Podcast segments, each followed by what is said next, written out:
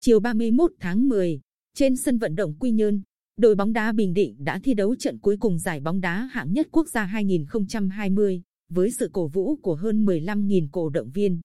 Với bàn thắng duy nhất do công của cầu thủ Vũ Viết Triều, đội Bình Định đã có chiến thắng quan trọng trước đội Phú Hiến, qua đó giành ngôi vô địch giải hạng nhất năm nay.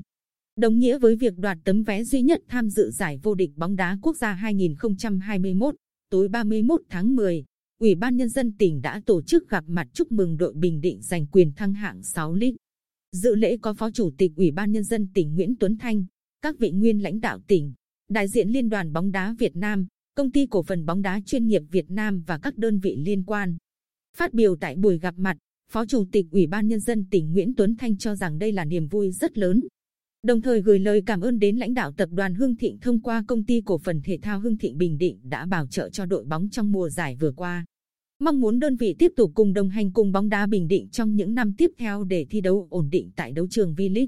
Ông Nguyễn Văn Cường, Phó Chủ tịch kiêm Phó Tổng Giám đốc Tập đoàn Hương Thịnh. Cảm ơn lãnh đạo tỉnh cùng các sở ngành và người hâm mộ đã hỗ trợ và ủng hộ để đội bóng có điều kiện tập luyện tốt và thi đấu thành công tại mùa giải năm nay.